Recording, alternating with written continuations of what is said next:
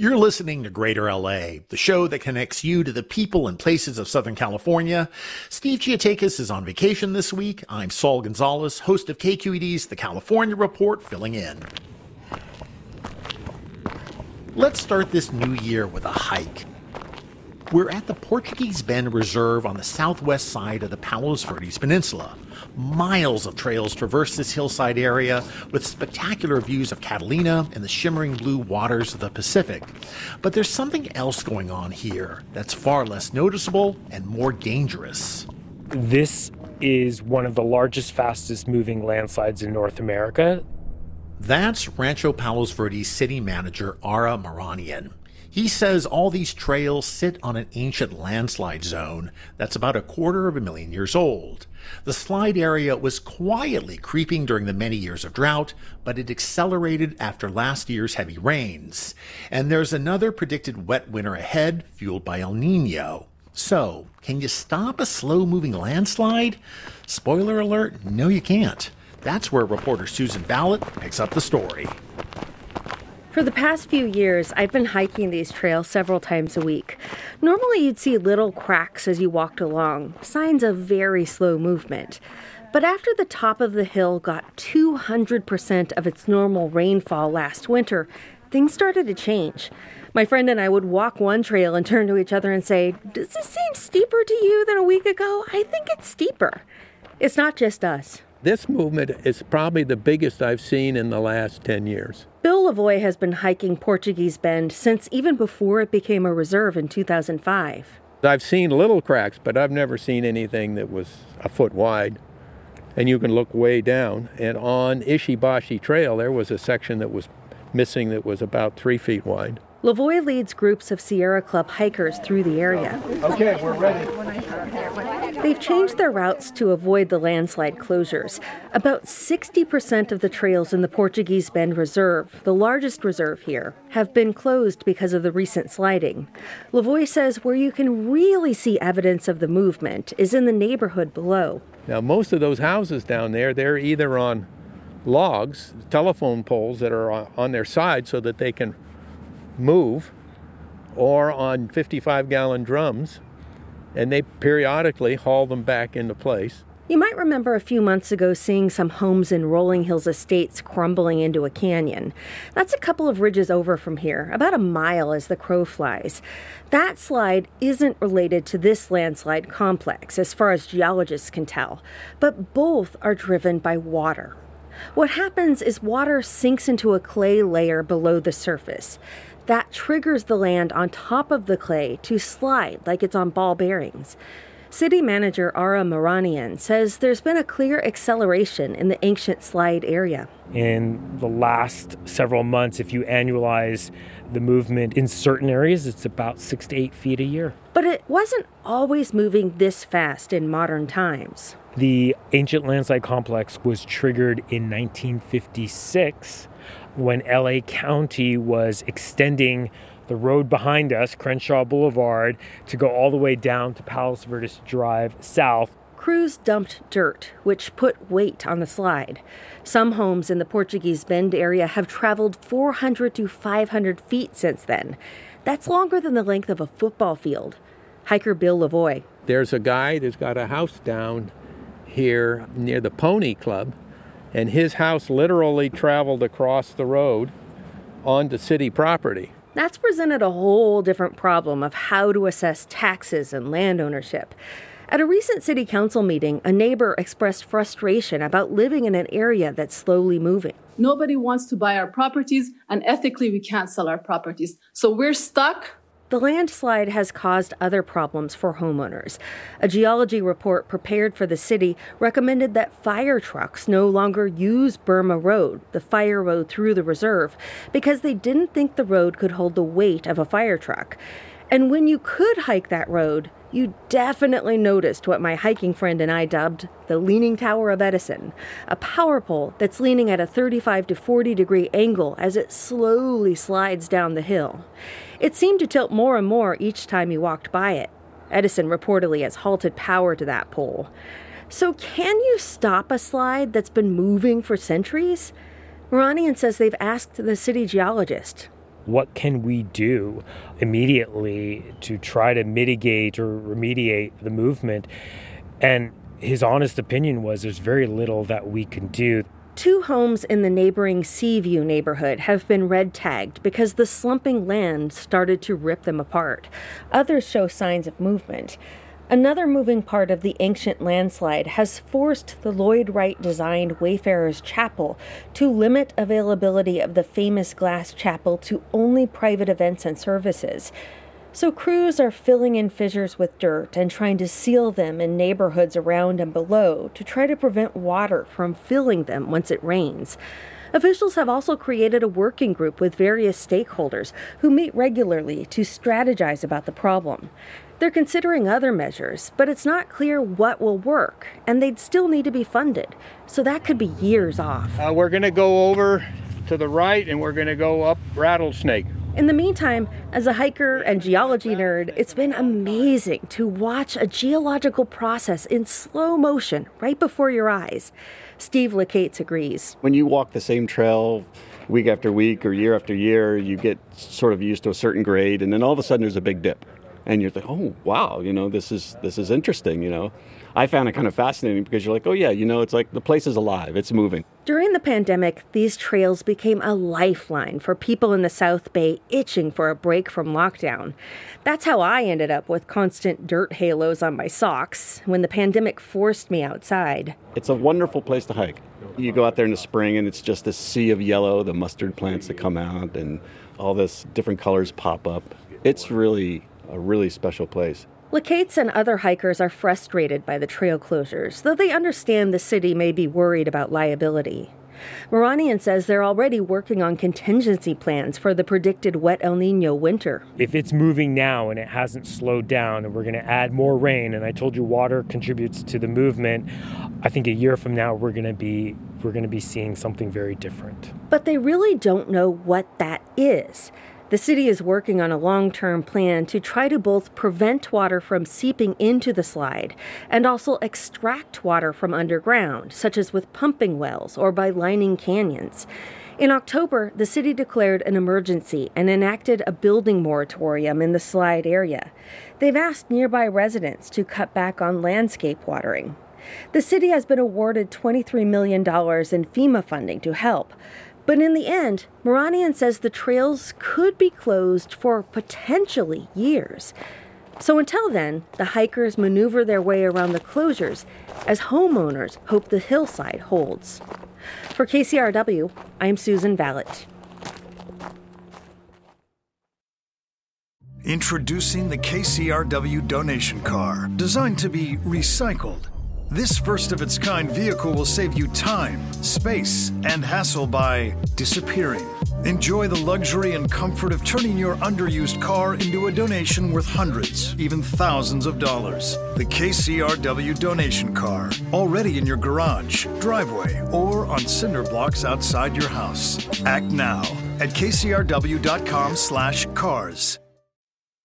Coming up in a few minutes, we'll check in with our man in Orange County, Gustavo Arellano, about the big stories to watch there in 2024. But first, producer Giuliana Mayo sits down, as she does from time to time, with a Los Angeles based author. This one also happens to be a renowned actor. I'm speaking today to David Duchovny. He is an author, a musician, an actor, a director. Is there anything else I should throw in there? No, I'm I'm incapable of doing uh, anything but that, though. We're talking about his new novella, The Reservoir. David Duchovny, thank you so much for talking to me today. Thanks for talking to me today. As I said, I've read all your books in the last couple of weeks, so it's very exciting to get to talk to the mind behind it all. Mm. like I said, I, I'm sorry.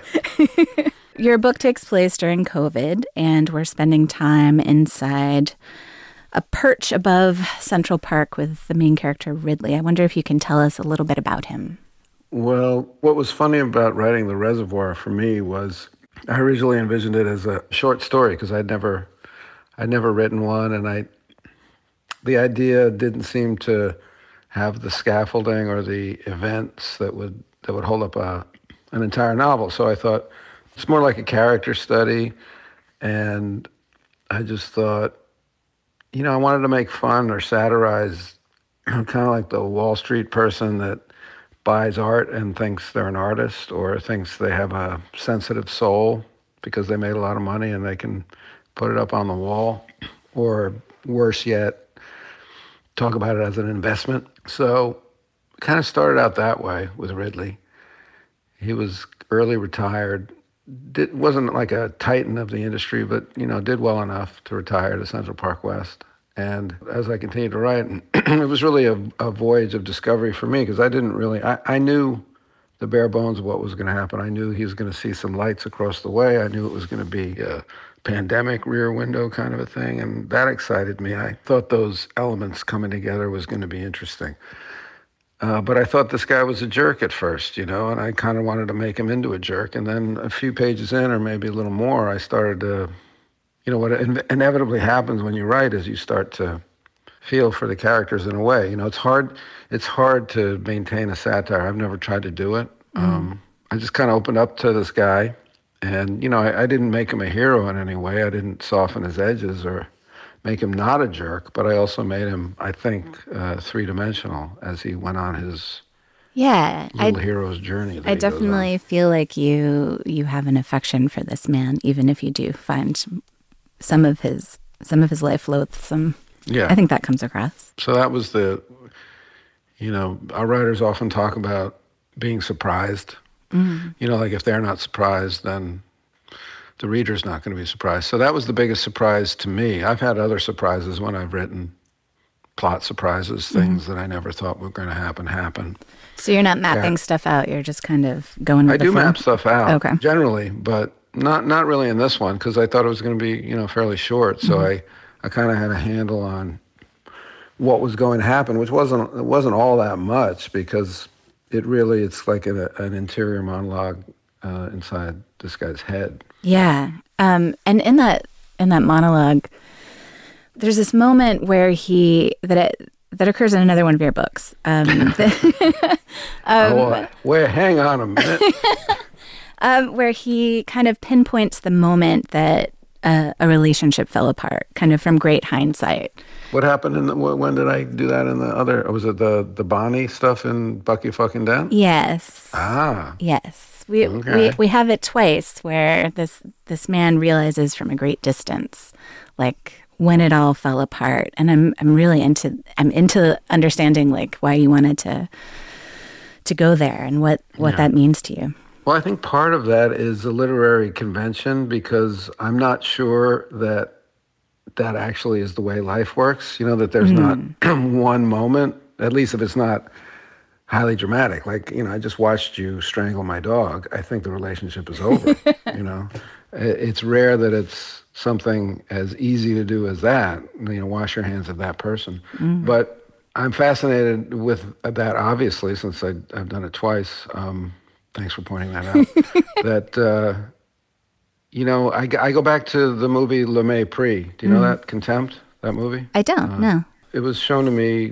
I was probably in my mid twenties, and and it's kind of. Um, I think Brigitte Bardot is in it, and um, this couple goes to a weekend with a very kind of masculine, powerful guy, and he kind of insults the husband and he, he doesn't stick up for himself and it's like that's it mm-hmm. you know like for the girl that mm-hmm. was it that moment and i've always been kind of fascinated with that I've, i don't live that way i don't like judge people like on a moment like that but I, i'm fascinated with the idea of oh it's a complete revelation of character right yeah. in that one little moment this is also, since I'm just hitting you with all the stuff, this is also not the uh, first time there's been a fever dream at the reservoir.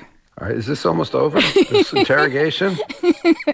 I'm just, I'm also really into that. You're, uh, you're let's talk about fever dreams at all the right. reservoir. Well, you know, you write what you know, or you write, you write what's outside your window. In my mm. case, well, Reservoir was written entirely in my apartment in New York. Mm-hmm because we were all locked down at that point. And um, I think Miss Subways, you're referring to the kind of uh, cocoon old old people orgy in the reservoir.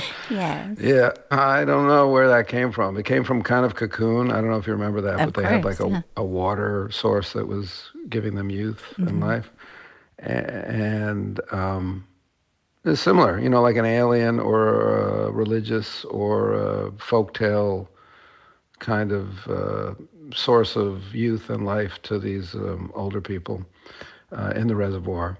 And uh, I think I described them as they're having sex as being like gray eels slithering over one another, which I should probably be canceled for. um, but uh, yeah, so yeah, that was a fever dream of the daughter, kind of imagining that her dad was out there uh, living his best life in an orgy in the middle of the reservoir at the age of in his 80s or whatever he was in. so um, yes, guilty. Uh, yeah, I won't do it again. I know. I, I love it. Um, I really enjoy that. Actually, you credit people who who do your, who do research for you in your books. I think a lot of people pretend they do the whole damn thing. Well, I think you can pretend now because of, uh, you know, Google, right? I mean, uh, but a good researcher can actually is better than Google because they can. Here's our here's our AI discussion. You know, they can kind of imaginatively, if they're good at it and they're inspired and they're they're working with you, they can kind of read you what you you know read your intention and and start researching in areas that you might have not have asked to look at. And then you go, oh my God, there it is. Wow. You bring up a death in Venice at the end of the book, speaking of Yeah. acknowledgments, and talk about its import to you and how you want it to be kind of in conversation with it. It also comes up a little bit in Bucky fucking Dent. So clearly, Does this it? is yeah. Damn it. So this is a, a, a piece that clearly means. How does it come a- up in Bucky? Oh, he talks about how he's having like a death in Venice moment or something. His dad. The dad is? Yeah.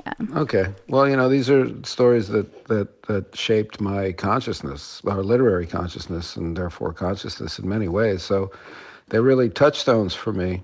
You know, I don't walk around in my life thinking Death in Venice, but sometimes if, if I write my way into a pandemic story, I don't see, I don't see how I'm or, or an old man, you know, thinking about falling in love uh, at a very old age or, or sex at a very old age, then I don't see how I'm going to avoid it.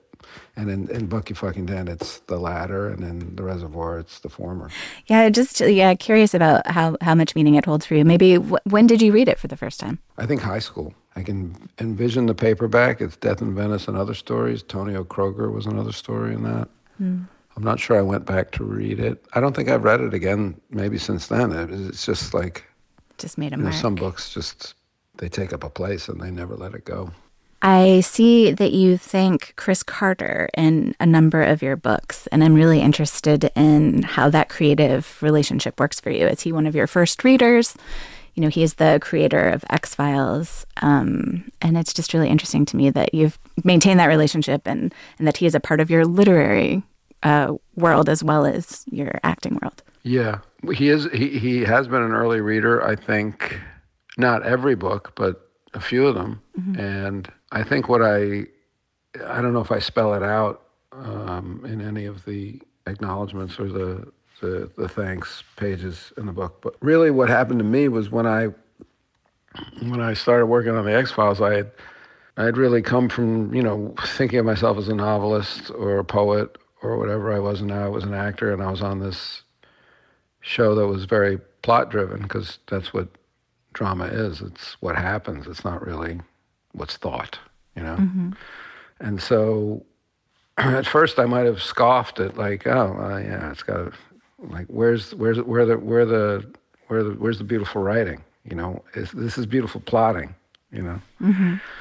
And then I just fell in love with plot. You know, I fell. You know, I went back to like, like graduate school had like taken me beyond reading for what happens, which is you know what you do. You you know you try and get underneath a book when you're in graduate school, and I kind of lost the joy of just that page turning. Oh my God, you know the soap opera aspect of things, and uh, the X Files really rejuvenated my love for for the drama within within the written word.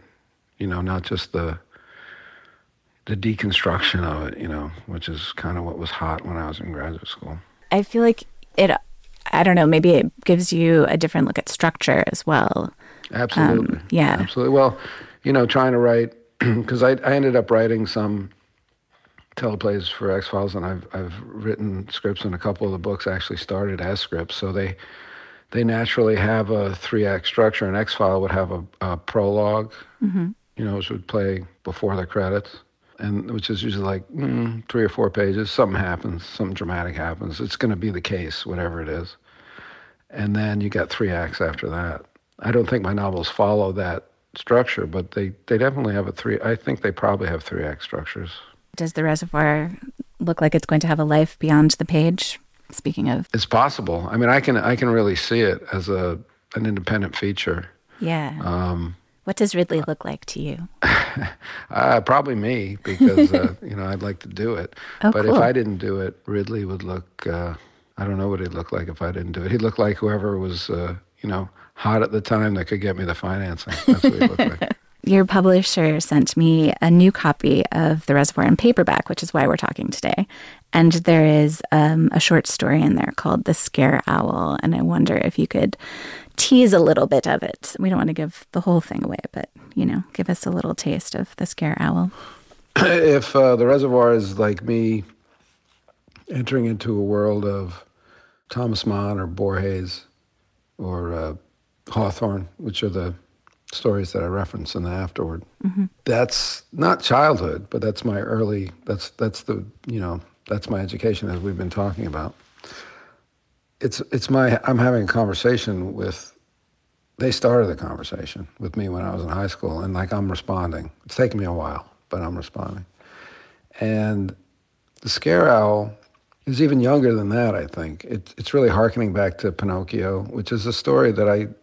It's it seems so silly, but it's something that I wrote an X file about a baseball player once who was an alien who and baseball made him a human. You know, like I, I'm I'm fascinated with these ideas of, of what love can how love can transform a nature.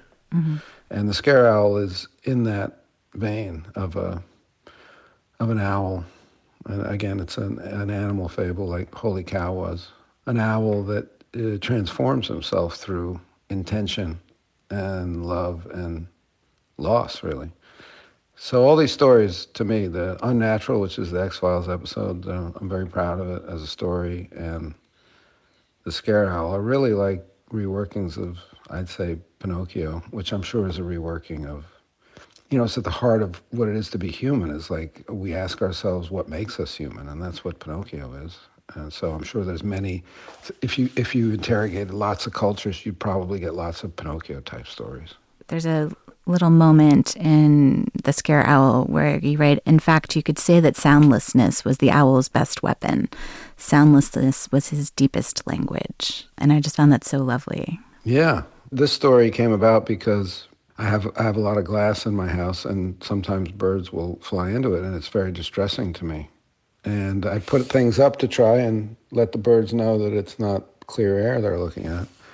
And one of the things I put up is a ceramic owl, you know, above the uh, uh, on the roof. And it works for like a week, and you know, after a week, they're like sitting on the owl. You know, they- They're they onto you. but I also just love this image or this archetype of of being that that makes its living being scary, being uh, protecting, and yet mm-hmm. hated. You know, so all those things were kind of rolling around my head when I went to write that one. David Duchovny, it has been a real treat to get to spend some time with you today and talk. Thank you so much. Thank you.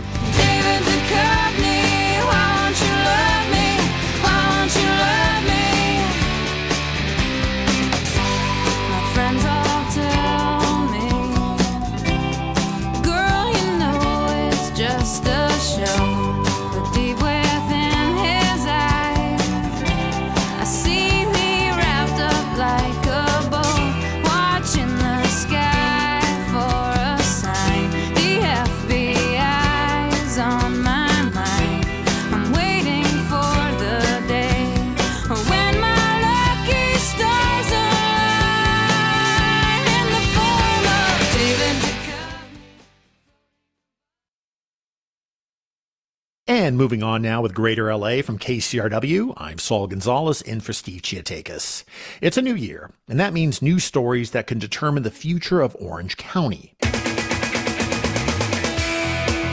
2024 is, of course, an election year, and a closely contested congressional race in the OC could be all important in determining the political makeup of the House of Representatives. Our own Orange County Oracle, Gustavo Arellano, joins us now to talk more about this race and other stories to watch in OC in 2024. Hey, Gustavo, and Happy New Year, man.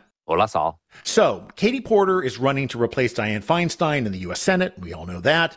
Her Irvine area congressional seat then has to be filled. Tell us about the candidates who want the job. Yeah, Katie Porter, remember, barely won in 2022. It was very, very close. And so the person who nearly beat her, former OC GOP chair Scott Baugh, he's running for that seat again. The big fight right now is who is going to probably pass on to the number two slot for the general election on the Democrat side. Right now, you have State Senator Dave Min going up against uh, Joanna Weiss, who was the founder of this progressive organization that helped to make Orange County blue over the past couple of years. So right now, they're just swinging at each other nonstop. Meanwhile, Scott Baugh is sort of kicking back, raising a lot of funds, and whoever's going to win between Min and Weiss, it's going to be a battle royale. Because remember, in 2018, Orange County's congressional delegation turned all blue for the first time ever. Then Republicans were able to win back two more seats. And so you know they want yet another seat in Orange County. Hmm. So, you know, when it comes to that seat or other congressional seats that have flipped in Orange County, at this moment, things could change, of course, but at this moment, where do you see things leaning? Oh, ah, this one, this one is really, really hard because Katie was very popular, even though she barely won last time. The Republicans, when they had that existential embarrassment in 2018 of the congressional districts turning blue, they have slowly but surely planned for this moment. I mean, you had the two uh, two other seats that are currently run by or held by Republicans by Young Kim and Michelle Steel. Those are locks. That they there is not expected to be any uh, contest there whatsoever. So the Republicans are going to throw everything possible. It's a presidential year. So the one thing that District 47, we're talking about the 47th congressional district, the one thing that Democrats have for them is that Orange County has never gone with Donald Trump. So if Donald Trump is the Republican nominee yet again, there's no guarantee that the conservatives here are necessarily going to either vote for Trump or, or even go for uh, Scott Baugh. Hmm. Let's turn to another issue. Uh, climate change, of course, a huge topic all over the planet, including Orange County. What's happening there, especially in coastal communities? Oh, yeah. The big story of last year was just the continued coastal erosion all the way down in South Orange County. So we're talking about San Clemente, a little bit of Capistrano Beach. For months, the Pacific Surfliner, the Amtrak train that can take you from Union Station all the way down to San Diego, it was shut down because they had to secure the, the tracks so they wouldn't slide into the sea. And this is something that has been affecting coastal communities in Orange County now really for decades. Like now it's a regular occurrence where you have waves or the tide going up and flooding streets. So finally, these cities are saying, okay, we admit it. We have a problem here. Yeah, and I also know there's right a, proposal to move the tracks literally miles inland from the coastal route. Oh, that would be billions of dollars, and that's not something anyone wants to do. But here's the reality: the the coastline in Orange County, it's a multi-billion dollar revenue generator for those cities. And if the coast keeps slowly but surely coming in, at a certain point, these communities are going to have to figure out. I know this is something that's happened in other places in California. What do they call? Managed retreat, where you have to go inland. And if that were to happen, the Orange County that we know wouldn't be existing anymore. Okay, I want to talk about one Orange County city in particular, and that's Huntington Beach, man. That community always seems to be in the news because of its conservative city council majority. What's like one or two big issues that you we expect to see a lot of coming out of Huntington Beach in 2024? Well, Huntington Beach, of course, has a 4 3 city council majority by not just conservatives, but arch conservatives who are proud to vote lockstep. For instance, right now, there's a lawsuit that the city has against the state of California over housing mandates. Uh, Huntington Beach insists it's Mayberry, doesn't need any more housing, definitely does not have to turn into a liberal enclave like Los Angeles. The other interesting vote that the council has put for March for the primary is asking the voters in Huntington Beach whether they want to enact voter ID laws. So, in other words, where you'd have to show identification if you're to vote. Already, California Attorney General Rob Bonta said, you better watch it with that. I'm going to sue you. I'll probably sue you the way the city has fought with California in the past. But the majority, they love that. They love to be seen as the bad people by all these liberals because liberals don't belong in Huntington Beach, according to them. All right, we're going to end on sports. We all know that Shohei Ohtani is moved from the Angels right up the freeway to the Dodgers. So, what does that mean for the Angels? What is their post Ohtani future looking like in this coming season? It looks very, very grim. Uh, you have, of course, Mike Trout, who's getting older and getting more and more injured. There's this really sad billboard of him on the 5 Freeway South near the city of Commerce where, you know, it's just a picture of him. He's not smiling at all. And it's like, oh, you know, buy tickets for the Angels. No one wants to buy tickets for the Angels this season. Even the most diehard fans, they're just waiting for Arte Moreno to finally sell. When he announced that he was going to sell, what was it, 2022, everyone rejoiced at the beginning of 23, said, nope, I want to keep it. So, Arte, I'm not an Angels fan, but my cousins are, my brother, my sister are. They're begging you, please sell. All right, that was Gustavo Arellano, columnist for the LA Times, with the Orange County stories to watch in 2024. Thanks, Gustavo. Gracias. And that is it for us today. What's up tomorrow? Looking for love? A feminist comic thinks a game show she's invented might be the way to find it. And with Southern California traffic back to full force after the pandemic, will we ever find a solution to our transportation woes with new tech, or is it all a pipe dream? You can check out the show online anytime at kcrw.com slash GLA. You can also share feedback and story ideas there. That's kcrw.com slash GLA. Giuliana Mayo, Zoe Matthew, Kelsey Gante, Eddie Sun, Sonia Geis, Ray Guarno, Phil Richards, Amy Togg, Carlos Ramirez, Christine Comito, Michael Fogel, and Christian Bordal all made today's show possible. I'm your guest host, Saul Gonzalez. Thanks so much for listening, and see you tomorrow.